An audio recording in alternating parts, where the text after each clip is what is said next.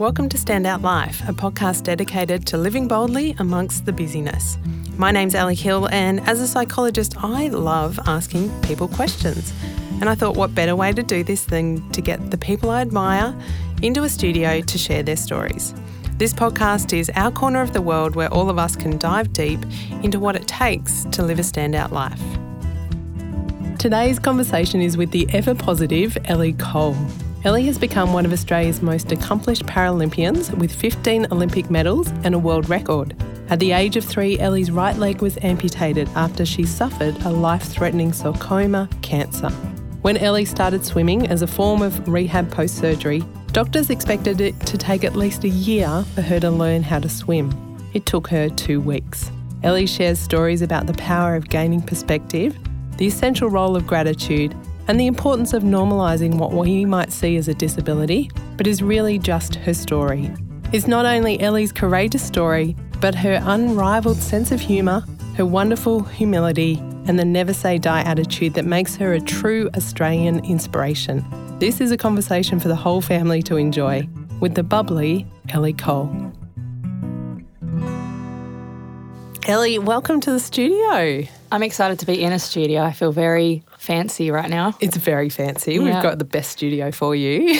Now, I understand this is the first time you've been on a podcast. Yes, it is. I listen to a lot of podcasts, but I've never done one, and I've been very curious to see what the room is going to be like, and it meets my expectations. Yeah, we've got everything from musical instruments to Play-Doh to drums. Who knows where this interview could go, right? What you can do with Play-Doh.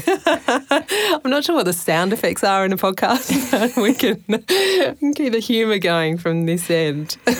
Look, you've done some incredible achievements, and what I understand is that you've got 15 Paralympic medals. Can you describe what it was like being on the starting block of your first Olympic finals? Can you remember what that moment was like? Oh, I've never actually thought about that before, but it's strange hearing you even just say 15 Paralympic medals, because I remember being on my very first swim team and they said it would go by so quickly, and to think that I've already ticked off 15 and will be retiring soon, it's been a very quick career, but the feel of it. Standing on the blocks for my first Paralympic final, I don't actually remember what it was like. And I think everybody has that experience when they go to their first games. It can just be so overwhelming and everything's happening. You know, you've got the athletes' village, you've got the competition side of things, you've even got the social side of the experience where you get to meet athletes from all over the world and hear about what it's like to live, you know, in South Africa where there are lots of lions, and what it's like to live in New Zealand where there are a lot of mountains. And there's just so much going on that... I remember in Beijing I didn't take too much in, unfortunately, so I kind of have forgotten about it all.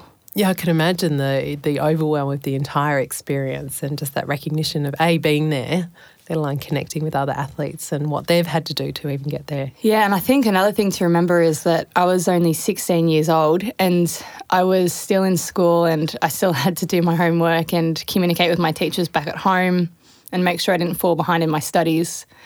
And so it's just a really eye-opening experience for a 16-year-old to go overseas without their parents and to race in front of the entire world. It's something that you know is the biggest sporting event that the world hosts every 4 years.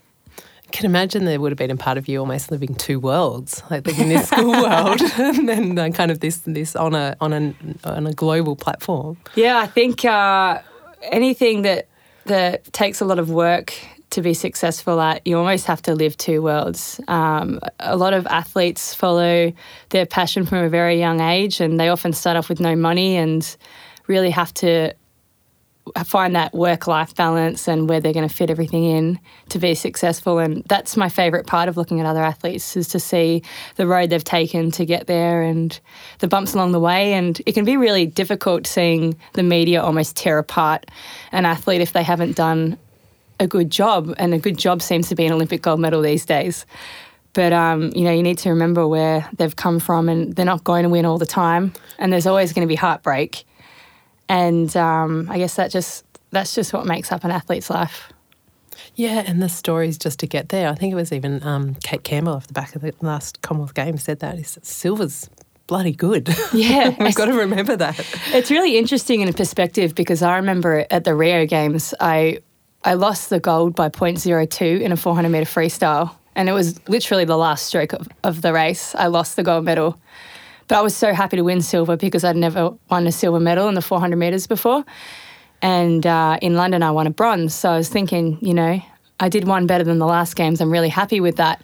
And then I got back to the athletes' village and everyone was really awkward around me and they kept saying sorry. And I was like, whoa, I thought I did a good job, but nobody else did. Letting you all down. Yeah, sorry for letting you guys down. Oh, amazing. Yeah, I guess you can't imagine what someone might be going through or, yeah, what that mindset is that sits behind them. Can you remember when the first time that it was announced that you would be on an Australian Olympic team?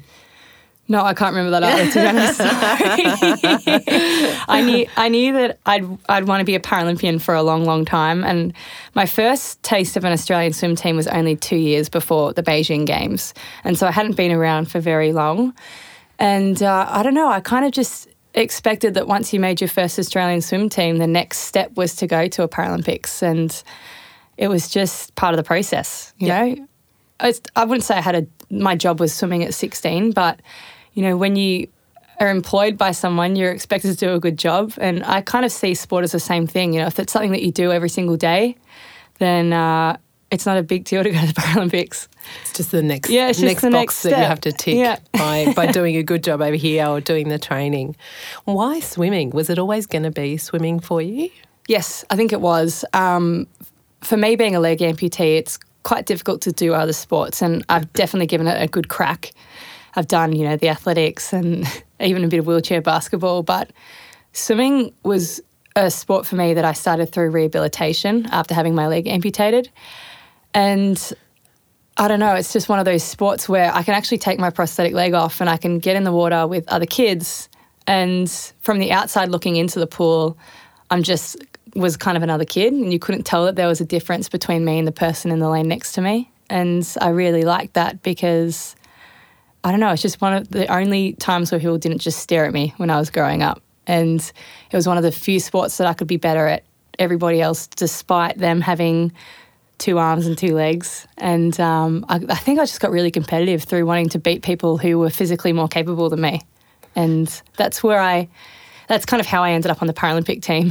Was just pretty much me being a smartass in the pool, and I had a real in-your-face attitude when I was a kid. Like, if I beat you, you should feel bad about it because I'm missing a limb, and it's probably not the nicest. I love that. That kind of almost competitive nature is catch me. Yeah, probably not the nicest way to go about things, but I was very competitive. Yeah, and I love that sense of we're all on the same level playing field. But I'm going to rip in and give this a real good crack as well. Yeah, I remember growing up in my swimming squad as a kid, and I was the only one with a disability there. And my parents were questioning whether I should join a swimming squad that had other kids with disabilities. And my coach at the time said, definitely don't do that. She's fast enough as is, and you don't want to segregate her when she's already living a life that's so segregated. So I'm really glad that he said that. And it's interesting how one little comment like that has probably changed my entire life. Yeah, and the impact that must have had on your parents and their decision at the time. Yeah, and I always think of like the butterfly effect, whereas, you know, if that didn't happen, if he didn't say those words to my parents, what my life would be like, and it could be completely different. Mm. So it was at the age of 3 that you were diagnosed with cancer, yep. And the doctors made the decision to amputate your leg off the back of that. Have you got any sense of what that was like for your parents? Because I imagine at the age of 3 there's probably not a whole lot of memory of that, but do you have any sense of what your parents went through at that time? Only in the last few years I've really asked my parents questions about what they've gone through with my cancer diagnosis, but it's interesting, you know, when you see a child with cancer, people tend to forget about the family behind that child. And in a sense, I almost have a sense of guilt for what I put my family through. And I know my older sister still has nightmares that I keep getting my cancer back. And my mum, whenever you give her my first prosthetic, she tears up a bit. And I think, wow, you know, she's still affected by me having cancer, even though it's been 25 years now. But yeah, I've asked my parents about what it was like to go through that, and they said it was very difficult to explain to a 3-year-old why they were having their leg amputated, or, you know, why she was being pumped full of poison and chemotherapy. So basically my parents told me when I went into the theatre that I had a naughty sore and that they needed to take the naughty sore away. And that's the only way they could explain it to me. And my twin sister heard them say that, and then she thought she was getting her leg amputated as well. But when I was in the theatre, I was really lucky. They put a prosthetic on me straight away to reduce the swelling of my new stump. And apparently when I came out of the theatre, I lifted the sheets up and I looked under the sheets and I saw that there were still 2 legs there, even though one of them was made of metal. And it wasn't until the prosthetist saw that I had the wrong size foot put on my prosthetic. And so he came in with like this screwdriver and he took my foot off. And that's when I kind of realised that something's wrong here. That's not meant to normally happen. Which is pretty smart for a 3-year-old, I'd say. Yeah, that's incredible. Yeah. I always love how kids see the world anyway. But to have that moment to actually go, actually, I've still got 2 legs. Yeah. And I what that might open up and what that might do. Like, oh, I'm almost sitting here going, I wonder if there's almost like, oh, now I've got this magic metal leg. Yeah. Like as a child thinking about it. Yeah, I tell a lot of kids these days that it's a transformer leg and they get really excited. But I've seen the perception of parents telling their kids and teaching their kids about disability changing over the last few years. And I think it's because of things like the Paralympic Games and the Invictus Games. And like 5 or 6 years ago, if a kid asked their parents, like, what's wrong with that girl's leg? They'd genuinely get a hit over the head. Yeah. But now when kids are curious and they ask questions to their parents, their mums or dads are always saying, you should go up and ask her questions and, you know, ask her about what it's like. And I really like that that's changing. Yeah, what's that like from because you would have seen both sides of that, I guess, growing up where, you know, it might have been 4 or 5 years ago where you might have heard those statements and seen kind of people turn away versus having people come up and ask you. Which one of those do you prefer? I prefer people asking me. I like curiosity, and it's a shame that sometimes I see kids being punished by their parents just for being curious. Like, it's not something to be embarrassed about. But, yeah, I've seen a big change in people's perceptions, and I think it's just a generational change. You know, the young kids seem to understand, and once they ask the questions about it and they understand what is going on, then they're usually fine and they just ignore the fact that I've got a disability after that, and I love that. So you've got a twin sister. Yeah. And do you have other siblings? Mm-hmm. So for them, they were going through this experience similarly, like alongside you as a child. And, it's interesting that you described that your older sister still has those kind of memories sort of impacting for her as well. Yeah, it's interesting seeing the way she's dealt with, I guess, the last 20 years. She always mentions that she was the forgotten child throughout my cancer diagnosis, and she kind of jokes about it around the dinner table, but I know deep down that she pretty much was. You know, my brother also had Crohn's disease, and then I had cancer. And anyway, I think having a twin sister, she always got brought along to whatever I was doing, and my poor older sister just had to sit at home with my grandmother. But, I think she's doing all right now. Yeah. She should just suck it up. It's been 20 years. Message to all older siblings out there. Way to, make it go. I was having a look on your website, and there's a blog post up there. Mm-hmm. And the start of that blog post, I actually want to read it out because it's really quite powerful. Is it? I don't know. Let me tell you how great this is. It says, the best things in life are unexpected. Sometimes these curveballs can blindside us. Sometimes they can teach us a beautiful lesson about our own inner strength.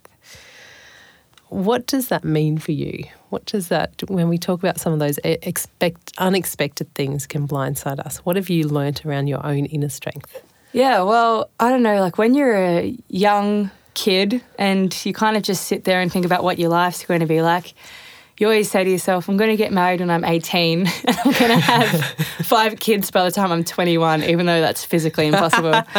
But you just plan this whole life out and you don't really plan for things to fail or for, I don't know, you maybe not to perform as well in an area that you'd like to, or sometimes your passions just change. And I think that's one of the greatest things that I've appreciated over the last decade or so is probably the more challenging times that have arisen and the more difficult times. One, it keeps life interesting, that's for sure. But two, it teaches you a lot about yourself and how you handle difficult situations. And, I think looking back over my swimming career, I remember the tough times with a lot. They're more vivid to me than any of the success is. Like I do remember winning, Paralympic gold medals, but I remember what it feels like to go through a tough situation. And I don't know. A lot of people shy away from putting themselves in an uncomfortable environment, but I don't know. I kind of like it. I think you've hit the nail on the head, because often when we're in that discomfort or we're going through something tough, it's almost like, how can I get out of this as quick as possible? And then we move on to the next thing. And yet there can be real power in just being and learning and sitting through that. Is there any of those kind of tough experiences that come to mind? Is there any that the lessons that you've come out the other end that really still stick with you? One of the more difficult situations that I've been through in my swimming career is probably being at the Australian Institute of Sport.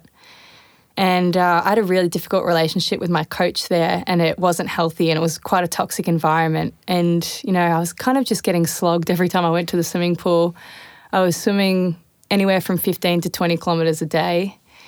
And about a year into doing that, I tore the labrums off my shoulders, which is the cartilage that kind of holds your joint into your shoulder socket. Kind of critical, especially to swimming. And both at the same time? And yeah, they both started tearing off at the same time, but I still had 2 years until the London Games. And so I couldn't really take time out to have a shoulder reconstruction.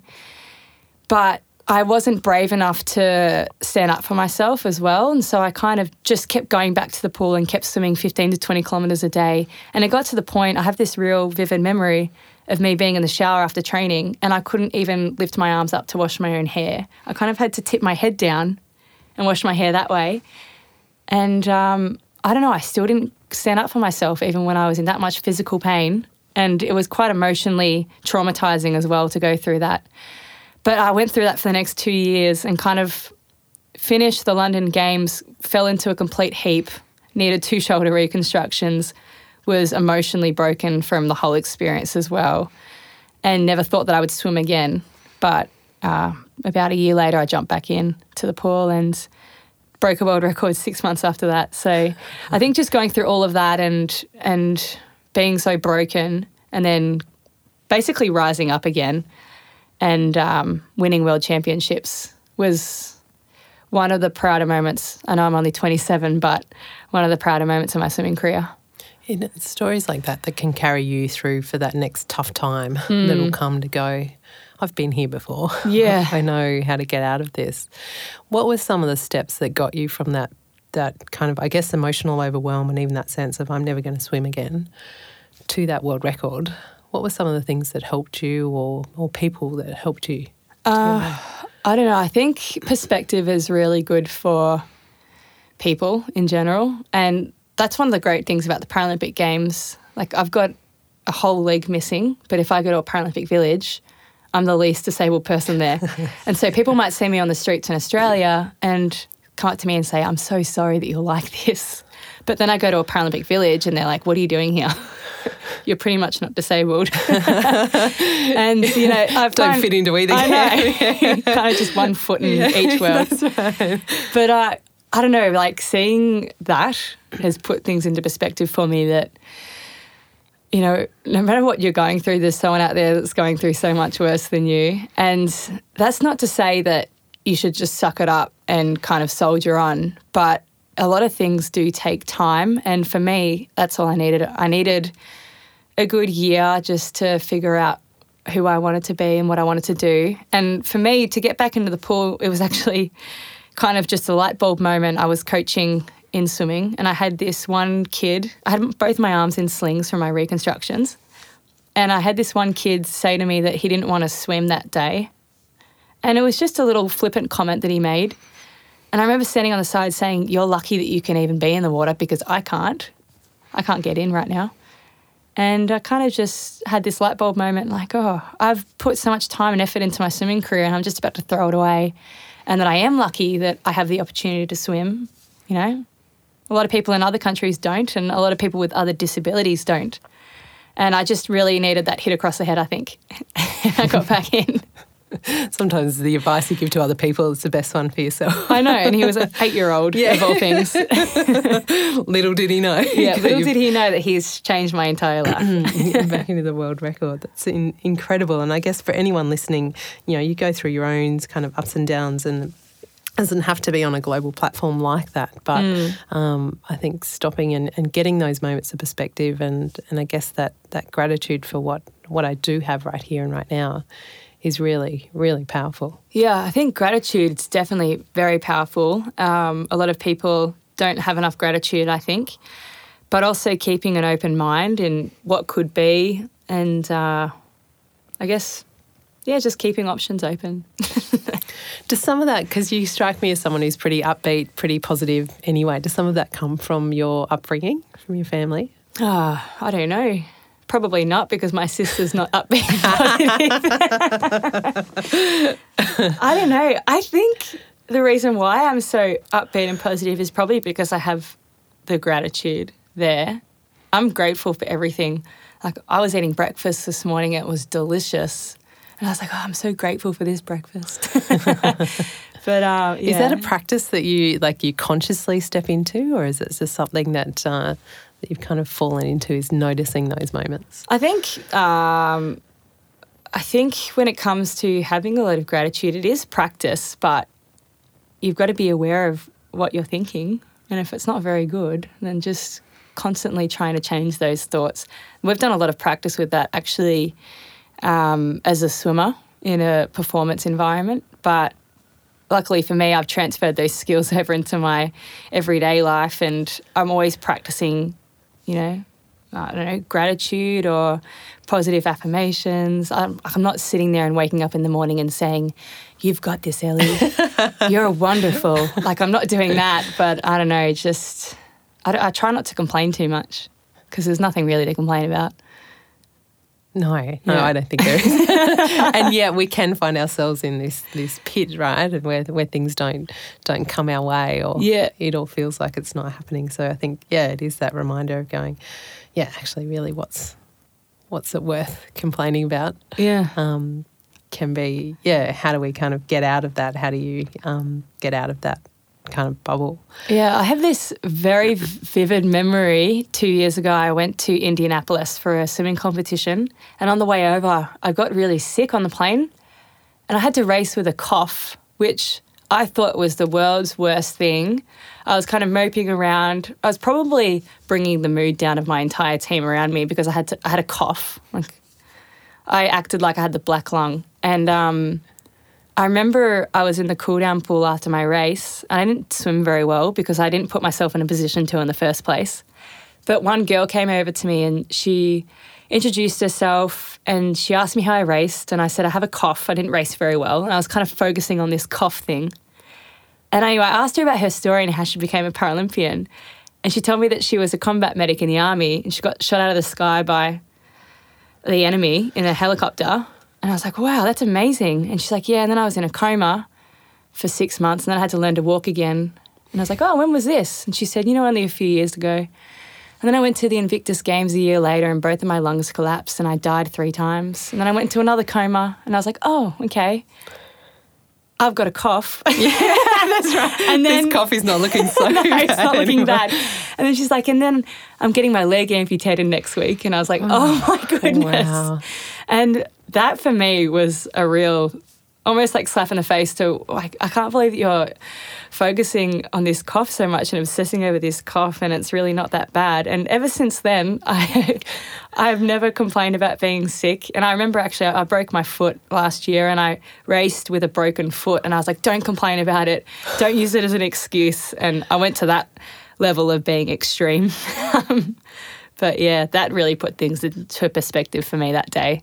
And that's kind of changed my whole life. Mm. Yeah, I can imagine because and I can actually also imagine the focus on the cough, because when you're competing at that level, you're talking millimetres, like milliseconds, the difference. And so you want to get every advantage that you possibly can. And so anything that kind of feels like it's pulling you back, a bad night's sleep could feel like that's it, it's gone. So I can totally understand almost the focus on the cough, but I love that story of actually... I know. I felt like an idiot. Just a cough. I felt like an idiot complaining to that girl. But, yeah, it's interesting that you say that races can come down to milliseconds, because what I found at an elite level of swimming and elite level of sport is it requires such mental strength, and... we physically prime our bodies every day through training, but we don't really work on the psychological side of sport. And you've seen it time and time again at the Olympics, at the Paralympics, at any world-class event, people who should be winning consistently are all of a sudden choking. And I've found that on the blocks, if you're not mentally prepared and not 100% there mentally, no matter how physically fit you are, you will underperform. And so that's been really interesting, learning that as an athlete over the last 5 or 6 years especially. Do you have a pre-race mental program? Like, is there something that you do pre-race? Well, my pre-race approach is very interesting. I tend to get really sleepy, and when I'm in the core room, I kind of have a little nap. And a lot of the athletes in there are getting pumped and I'm just kind of sitting in the corner yawning. And I think it's taken my competitors by surprise a little bit, because I walk out, you know, before a Paralympic final and I'm yawning my head off. Is this part of your game plan? Is it? I don't know. A lot of people are really surprised, but I don't know. I just take a really relaxed approach to racing, and my coaches have never been able to understand it. And I remember when I was a kid, my coach saying to me, Ellie, you need to get up more. You need to get pumped. And I was thinking, but why? Like, that's not the way I do things. And, yeah, so I get really sleepy. Right. Obviously it's working, so stick with it. Yeah. You were part of the Commonwealth Games here on the Gold Coast. Yep. It was such great games to be a part of, and as a spectator it was awesome to be there and part of the atmosphere. It was also the theme of the Commonwealth Games was called One Team. Mm-hmm. And it was very much a combining of both the para-athletes and the able-bodied athletes all together, and all of the medals tallied to the same tally. What was that experience like for you? Well, I've been to a Commonwealth Games before in Delhi. I missed the last ones in Glasgow because of shoulder reconstructions. But I've experienced being on an Olympic team before and travelling with the able-bod squad before. But I don't know, like a lot of people that I went to the Commonwealth Games with, I grew up with in swimming.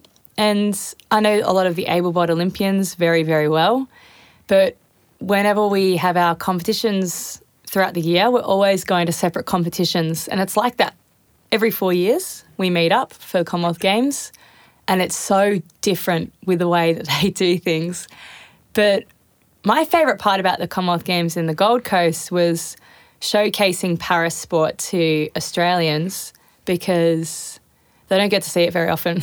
And it was interesting because I underperformed severely at the Commonwealth Games, but the crowd just loved the fact that I finished the race, which made me feel really special. And I really liked that, because I didn't feel very good about myself inside, but the crowd was just like, yay, well done on just being there. And I really, really appreciated that. And what I loved about the Commonwealth Games was the young kids getting excited about para sport. And I've had so many kids message me on Instagram saying that they want to be a Paralympian when they're older. And I don't have the heart to tell them that they can't be unless they've got a disability. Yeah. Like, you go for it. They'll figure it out soon enough. I'm sitting here nodding my head because I have an 8 and a 10-year-old. And we had a family member that was involved in the was a handler for the one of the paratriathletes, who Lauren Parker, who got a bronze medal. And so we were very involved in kind of her story and also the story of some of the other paratriathletes. And so each night my daughter in particular wanted to know their story and would Google them and find out. And, she actually came back and said, "Mum, I want to be in a wheelchair." I know. Same thing. I'm like, but how amazing to kind of have that as that, aspiration and to be able to see the endurance and the work and that it's just really normal through their eyes. I know. And actually what I loved about the kids was getting fan mail from them. And some of the young, maybe 4 to 5 year olds drawing stick figures with one leg or things like that. I'm like, oh, they understand that I'm missing a leg and they can draw it and see it in their head about what it looks like. And I can imagine that, you know, kids growing up these days are going to have a very different idea about what having a disability is going to be like compared to 100 years ago. And, like, when you even just think about the word disability, you know, not being able to do something, like, I reckon if young kids these days had to rename that word, it would be something completely different. Mm. So it's kind of cool to be part of that. Yeah, big shift in kind of mindset and seeing it. What was behind the not, I guess, achieving or getting to the level that you had hoped for the Comm Games? Yeah, I don't know. I've been underperforming for about the last 12 months or so, and it's been really tough, actually. I've relocated to the Sunshine Coast, and I'm doing a very different training program to what I was doing in Sydney. And I know it hasn't been working for me, but I'm so, like, attached to the idea of what a swimmer should look like or how a swimmer should train that it's almost like I'm not trusting my gut. So I'm kind of learning from my mistakes at AIS especially, that I probably do need to make a change in some areas. But I don't know, taking that leap into the unknown is a bit scary for me right now. And I think I just really need to sit down and write out a plan of what I think I should be doing or what I think my training program should be looking like. But yeah, there's this mindset with swimmers that we have to swim 20 hours a week. And in Sydney, I was only doing 6 hours a week and I was doing world records doing that. Mm. But I don't know, I kind of get judged by my teammates not training as much as them. But I train in different areas. Like, I'm more of a dry land trainer and they're more of an in-the-water trainer. And I don't know, I kind of let that get to me a little bit. So now I've just got to kind of stick to my ground and do what I know. But it's scary doing that. Yeah, absolutely, particularly for you. Yeah, it is the unknown around how's this going to work, how's my body going to respond, what would that kind of fit in. But it sounds like it's a bit of a trusting of myself. Yourself. Yeah, back to that 3-year-old self that just kind of went, I'll show you how to do it. I've got that grit in me. Yeah, so it will be done over the next few months, I think. But it's just about really taking that leap, and that's really scary, I think. Who's supporting you through that? No one. No. No, my mum's ringing me up every day and saying, like, how you doing today, Elle? And she's been really good. But I've got heaps of support through Swimming Australia with various people.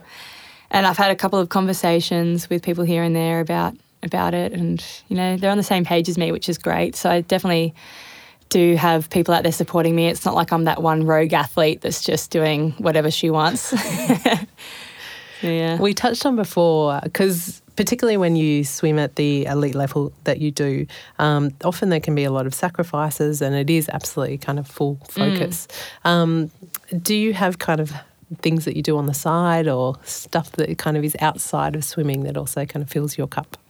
Yeah, I think a lot of people say that athletes sacrifice their lives for their sport, which in a sense is true, but we wouldn't be exercising for 30, 40 hours a week if we didn't absolutely love it. And I spend the majority of my day thinking, like, should you eat that donut? No, don't eat that donut, you're an athlete. And I find almost every single decision in my day-to-day living affects how I am as an athlete. And I think, you know, that's what makes an Olympian or that's what makes a Paralympian.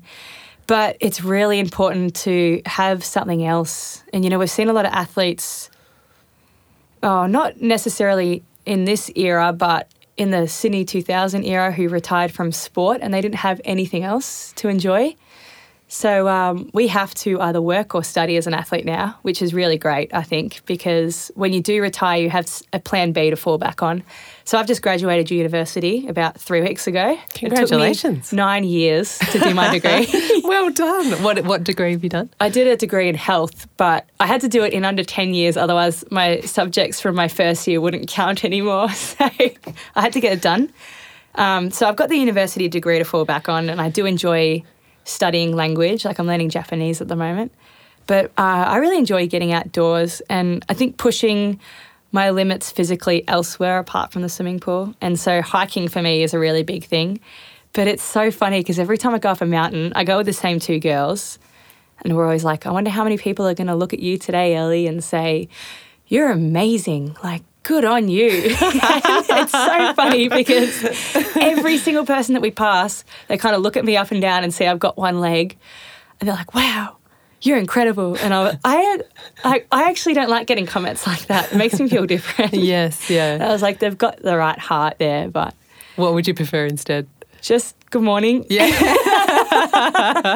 It's only 100 metres to the top. Off you go. I feel like I should have like a light glowing behind me or something. I can imagine your friends going, bingo, after the 10th one. Do a Gatorade shot every time someone says that. That's right. Get the electrolytes up really high. Yeah. It is important to have those side pieces, and you did touch on before, you know, a lot of athletes, in a whole range of different sports actually, you know, your whole identity is combined into that career, who you've been known as, you know, in your case as a swimmer, that completely shifts and changes. And I still think it's just as relevant now. I think on the platform of conversations. For you, and you mentioned retirement before, I'm not sure whether that's on your cards or where your thinking is at, but at some point that will happen. Have you got a bit of a glimmer of what that next kind of identity shift might be for you? Yeah, of course I have. Like, retirement for me is going to be in 2020, so after the next Games in Japan. And, well, firstly, I need to enrol in my master's degree, but I do want to do high school teaching. I've always enjoyed swim coaching, and I really love being around kids, and I find them hilarious, actually. But I really just enjoy, I don't know, having conversations with kids, teaching them a few things here and there. And I think I would really enjoy being a teacher and just seeing... I just love how quickly a child's mind can change and how quickly they can learn things. And I get really excited. I remember when I was coaching, one of my kids held a really good streamline in swimming, which is the thing you do at the start of a race. And I got so excited, I just stood on the side of the pool and cried. Uh-oh. And she's like, what are you doing? I'm like, I'm just so proud of you. So I think I would really enjoy teaching because of that aspect. I get really proud of people really easily. And I think I would love to be involved with, I don't know, 30 or 60 kids and be proud 30 or 60 times over. And they are such a sponge and will put it into place straight away, particularly if they start to see results. Yeah. So, what's your day-to-day kind of routine like? Swim, eat, sleep. That's actually all we do. Repeat. That is all we do. So we swim, eat and sleep on Mondays, Wednesdays and Fridays because we have 2 swimming sessions a day. And then on Tuesdays and Thursdays, we have the afternoon off. So I'm a big foodie, so I'll either cook or I'll go out for food or I'll just hunt food all around Brisbane or the Sunshine Coast. But that's, I guess, still part of the eating category, isn't it?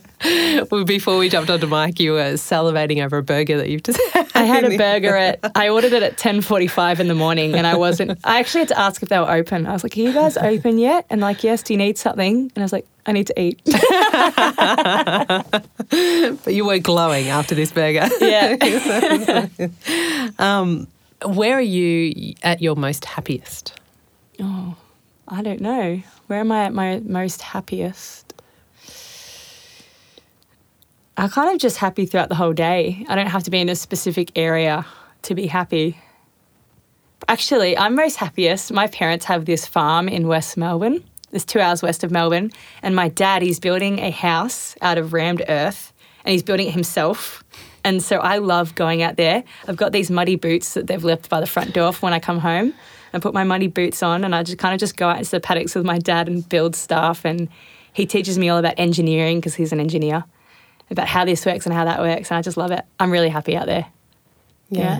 something about being out in nature with family, obviously seeing what he's building with his hands. It's incredible. Yeah. My dad's always been very much a project man. He has his little projects here and there, which a lot of men do. But I kind of get that from him as well. I love having little projects or little hobby projects. But this one, building a house, is massive, obviously, and it's taking him quite a few years. But the way he's designed it is incredible. The water from the shower runs in these pipes underground and then they feed the orchard, and it's very technical. And I love working on it with him so that when it's finished I can say, I put that there, or I built this part of the wall, and it's a lot of fun. A sense of achievement. Yeah. Yeah, yeah. What's the aspiration for Tokyo? Tokyo. I haven't thought about that, actually. So we always obviously think ahead to the next games. But there's so many little stepping stones along the way we need to mark off, and I think that's what keeps you from being so overwhelmed as well, is you've got your final goal, but you need to make sure that currently what you're doing in the present situation is right for you as well. But for Tokyo, oh God, I haven't actually thought about it. Getting there is obviously... Getting there would be a massive achievement. So for me to get to Tokyo, it means that I have been at the highest level of sport for 18 years, which is a long time. So for me, just to get there will be really great. I won the 100 backstroke in London and I won the 100 backstroke in Rio. So to do it in Tokyo will be really good as well. But there are heaps of good swimmers out there at the moment that are just kicking my butt in backstroke. So yeah, just a lot of work to do. That's a huge amount of time at that level. 18 years, yeah. Yeah, yeah. And as you say, just the achievements along the way to kind of get there. And I'm sure that next piece of the puzzle will click into gear for you. Yeah, there's actually there's a girl in our swimming team at the moment, and she was born in the year that I started on the swim team. And I was like, goodness gracious, it's time. That's perspective. It's time for you to retire, Ellie. Hang the goggles up. I want to come full circle. The name of this podcast is called Standout Life. When you hear that term, what does it mean to you to live a standout life? Oh, for me to live a standout life, that's very important to me. I think standing out is really important. I remember as a kid having a disability, all that I wanted to do was blend in, and all I wanted to do was be the same as everyone else. But to become a Paralympian is obviously a very standout thing to do, and to juggle your day-to-day life and try to be a professional athlete is a very standout thing to do. But I draw my inspiration from so many women who are doing similar things, and I think if you yourself live a standout life, you have no idea how many people you can inspire just by living the life that you want to live. And I don't think people appreciate that enough about each other, Someone that has a dream or a goal and just going out there and giving it a crack is a really admirable thing, I reckon. Yeah, you're a role model wherever you are, whatever you're doing. Yeah. I often say to people are watching, so make them proud along the way. Yeah. It's been such a delight to chat with you, Ellie. Appreciate it. I'm kind of salivating after that burger now, I've got to say. Go and get it. Yeah, thank you. The Wagyu, bacon and cheddar. I'm after it. As recommended. If you've enjoyed today's episode, then there's every chance that you might also enjoy reading a copy of my book called Stand Out, a real-world guide to get clear, find purpose and become the boss of busy. You can grab a copy by heading to my website www.alisonhill.com.au. If you liked what you heard in this episode, I'd love it if you could take a few moments, pop over to iTunes and give this podcast a quick rating so that we can continue to share these conversations with people around the world. As always, I'm Ellie Hill and this is Standout Life.